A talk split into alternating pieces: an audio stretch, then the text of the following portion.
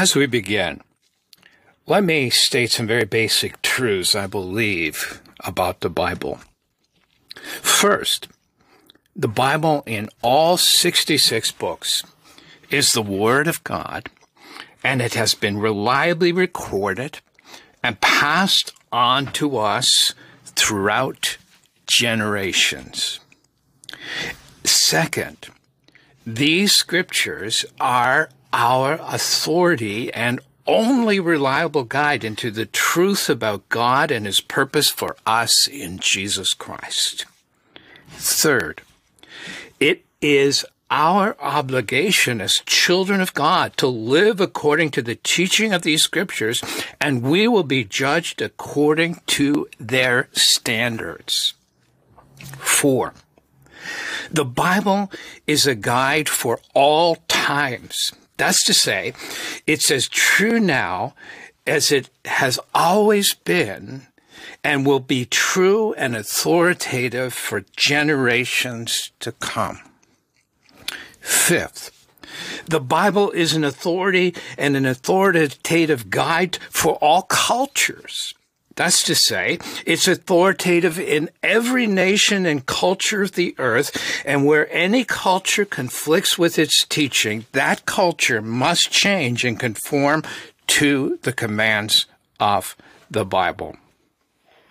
And sixth, all truth and practice must be measured according to the standard and teaching of God's Word.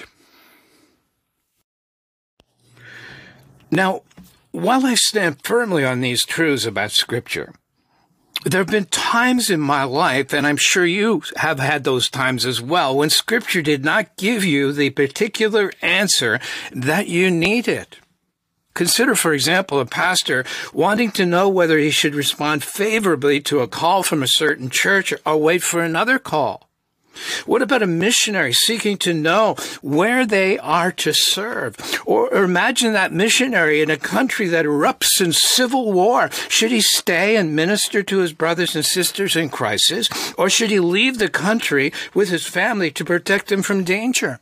What about the young woman who's been, who has received a proposal of marriage? Is she to marry this particular man or should she wait for another? These are questions that are not always clearly addressed in Scripture. Now, in some cases, there are principles we can understand from Scripture. Certain jobs, for example, are not in line with the purpose of God for the believer, and we can confidently say no to those jobs based on our understanding of God's heart for us as believers as recorded in Scripture when the young woman being proposed to is being proposed to by a man who rejects her faith in Christ, if she marries him, she may be becoming unequally yoked, something that scripture also speaks about.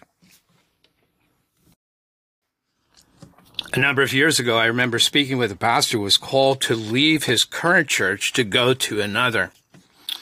And he told me how he wrote to the church that had called him and shared with him what he was making in his current position, the money he was making. He shared with them all the benefits he received from the church, and then he went on to ask them how they would make it worth his while to leave his church to work with them. Now, if I received that letter, I would immediately withdraw my request for him to be my pastor. If the reason he came to be my pastor was for the benefits of the salary, I would not want him. If he was not there because God had sent him, I would not want him to be my pastor. And this is based on my understanding of Scripture and the qualifications of pastors. Now, while Scripture may not speak directly to the to my decision, the principles it teaches can often be sufficient to help me make my decision. And this is, however, not always possible. Sometimes it seems that we need extra help to make the right decision. Decision, and where does the help come from? When Scripture does not provide me with a clear answer. Is God interested in these very personal matters, or, or does He simply leave these matters up to us to figure out on our own? Now, understand here that some of these decisions that we have to make are very important and can have a very dramatic impact on many lives.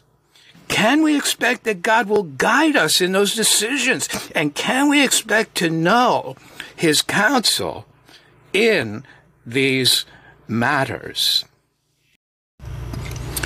Now, throughout the history of the church, we've seen men and women who have left everything to follow Jesus and his purpose.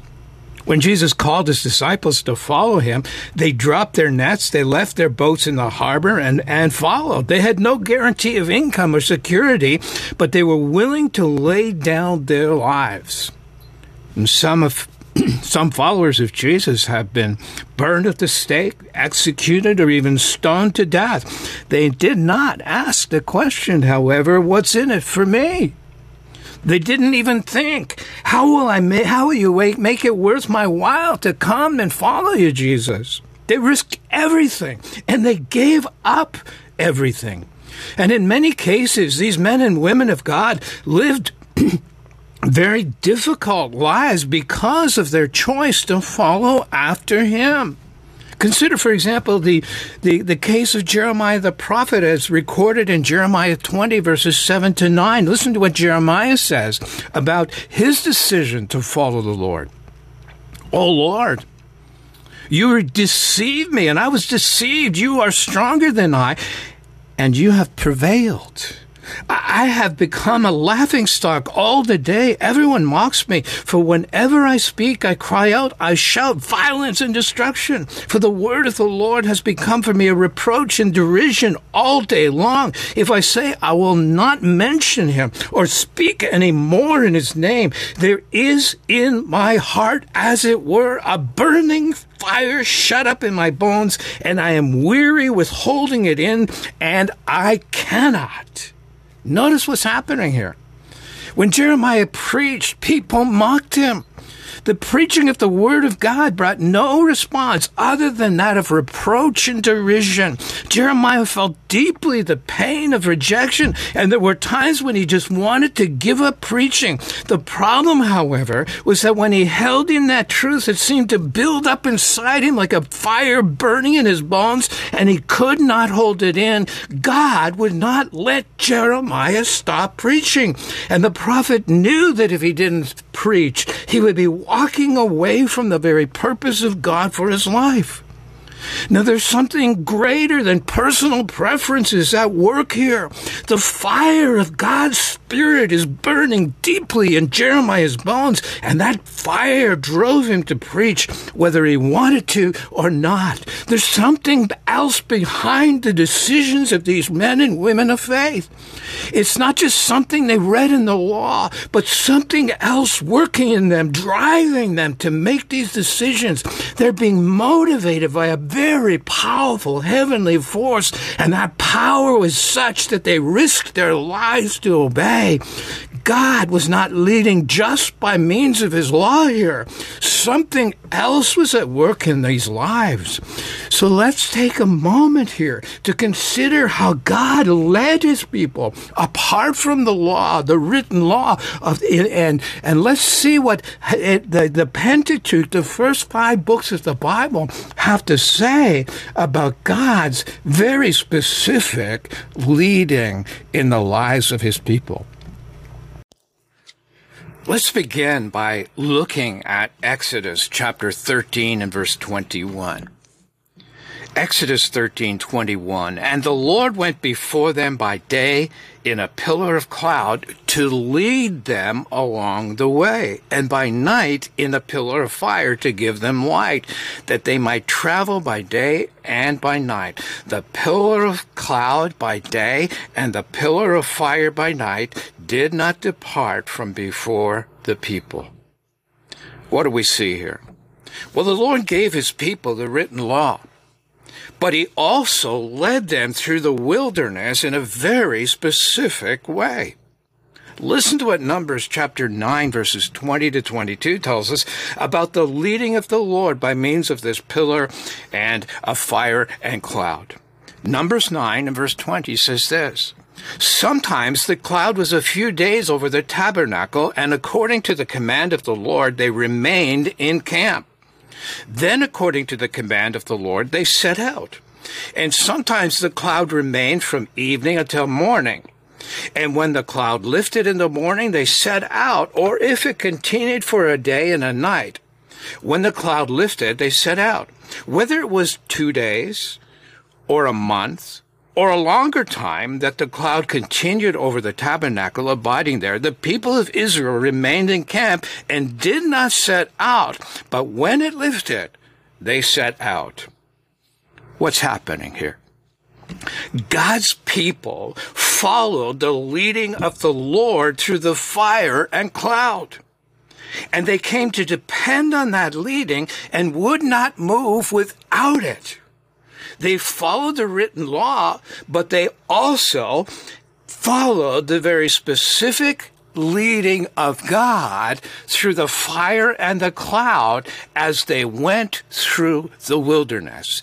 The law of God accompanied by the very specific leading of God by fire and cloud. Now let's turn to Exodus chapter 23 and verse 20. Here's what Exodus 23:20 says. Behold, the Lord speaking, I send an angel before you to guard you on the way and to bring you to the place that I have prepared. Pay careful attention to him and obey his voice. Do not rebel against him, for he will not pardon your transgression, for my name is in him. God tells his people here that he would send his angel to lead them, and they were to be very careful to obey that angel. Now notice how that angel would lead them. Verse 23 says this, When my angel goes before you and brings you to the Amorites and the Hittites and the Perizzites and the Canaanites and the Hivites and the Jebusites, and I blot them out, you shall not bow down to their gods, nor serve them, nor do as they do, but you shall utterly overthrow and break down their pillars to pieces. The angel of the Lord would lead God's people people into other countries to fight them. God led his people by cloud and fiery pillar, but also by means of his angel. And he expected that they would not only obey his written word and laws, but also his specific direction through the angel he would send. Now that would require sensitivity to the Spirit of God and to the directions that, and to the specific directions that He would give them as they walked through the wilderness. Now turn ahead a few pages to Exodus chapter 28 and verse 30. This is what it says. And in the breastpiece of judgment you shall put the Urim and the Thummim. And they shall be on Aaron's heart when he goes in before the Lord. Thus Aaron shall bear the judgment of the people of Israel on his heart before the Lord regularly. Now, Aaron, as the high priest, wore a breastpiece as part of his priestly garment. And in that breastpiece were two special stones First, the Urim, and second, the Thummim, two stones. And God tells his people that these stones were for judgment. Now, how are these stones used?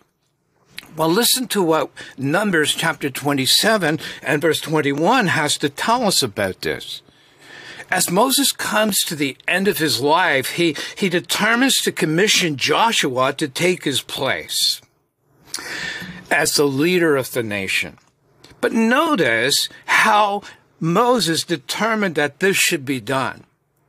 In Numbers 27 and verse 21, this is what he says. And he shall stand before Eleazar, that's Joshua, shall stand before Eleazar the priest, who shall inquire for him by the judgment of the Urim before the Lord at his word they shall go out, and at his word they shall come in, both he and all the people of Israel with him, the whole congregation. Now, what's important for us to see here is that Moses determined that Eleazar the priest was to inquire of the Lord by using the Urim and Thummim stones to determine the will of God in this matter and the people would know the specific purpose of God for Joshua to be their leader by means of these stones. And God uses these stones to make Joshua's calling clear to the people of his day so that there would be no cause to question his calling, that it was from God and it had been proven by the Urim stone. In 1 Samuel chapter 14, we have a, a, an even more specific usage of these Urim and Thummim stones. King Saul in this passage is fighting the Philistines and, and is determined to defeat them. And, and, and so in 1 Samuel 14, 24, he places all of his fighting men under a curse that if any of them tasted food before they defeated their enemy, they would be cursed.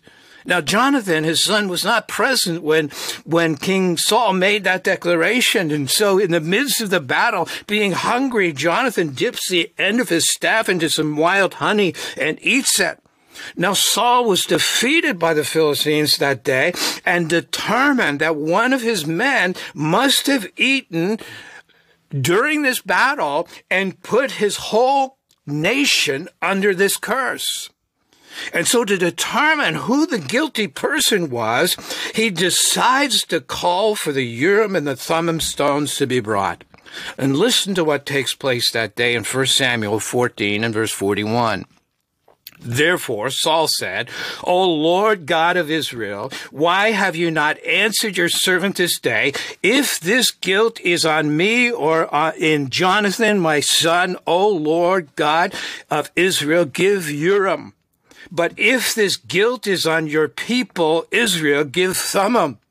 And Josh, Jonathan and Saul were taken by, but the people escaped. Then Saul said, Cast a lot between me and my son. And Jonathan was taken. Now we're not sure how these stones were used, but the priests were commanded by God to carry them for occasions such as this. And Jonathan's guilt was discovered by means of these two stones. And God uses it to reveal the truth, the very specific truth of what was taking place that day to Saul. Now, the priests of this time had to deal with a number of cases where he needed to, or they needed revelation from God outside of the written law. We have a case, for example, of a man who suspects his wife of being unfaithful. And in this particular case, as he comes before the priest, it was his word against hers. And who was right? How could the priest determine the will of God, especially something so serious that demanded the death of, a, of an unfaithful wife? How could he determine who was telling the truth? Well, Numbers chapter 5 verses 19 to 22 provided the solution. And so we read in Numbers chapter 5 and verse 19, then the priest shall make her take an oath, saying, if no man has lain with you, and if you have not turned aside to uncleanness while you were under your husband's authority, be free from this water of bitterness that brings the curse.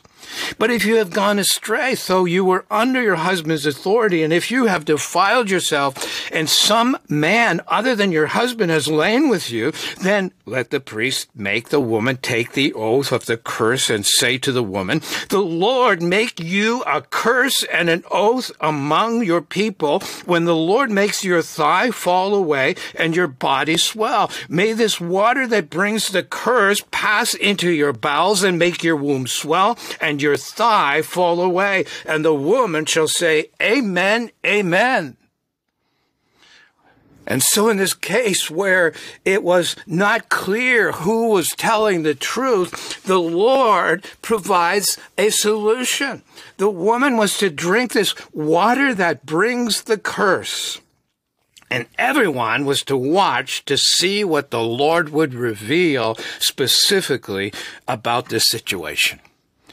And so incorporated into the law were these provisions to discern the will of God in matters that more, that needed more specific direction. God understood that his law revealed his purpose, but those who applied that law often needed further direction in specific matters.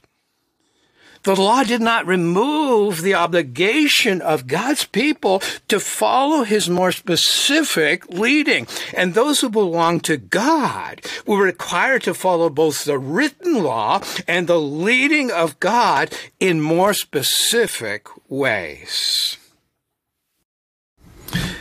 Now, God gave his written law through Moses. But he knew, however, that his people would need more than the law to guide them.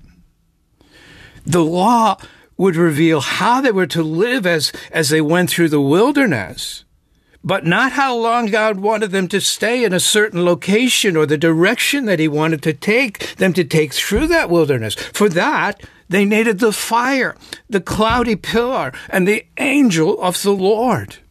The law revealed that adultery was wrong, but the priest needed a special and very clear revelation from God to know if a woman was guilty before applying that law. And God would make that clear through the water that she would be required to drink, the water that brings a curse. Now, I would dare say that for God's people to correctly apply the written law, they need God's special revelation. Before stoning a woman for adultery, they needed to have the assurance that she was indeed guilty. Before killing a man for disobedience to the king's order, they needed to know who that man was. Israel knew that God had a land for them, but needed more than human wisdom and the written law to get them through that wilderness in the direction that God had for them to take. So, what do we learn from the Pentateuch or the first five books of the Bible?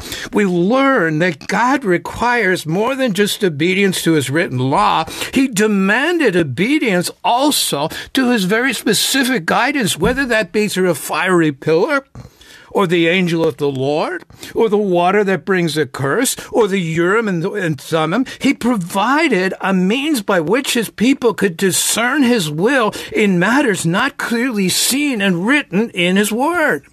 And so the Pentateuch teaches us that God leads us through his written law, but he also directs us in more specific matters not covered by that law. And we're called to be faithful to the written counsel of God, but also to his specific direction and leading in our lives in specific ways. And if we want to become all that God intends us to be, we must also listen to his counsel in these very specific matters.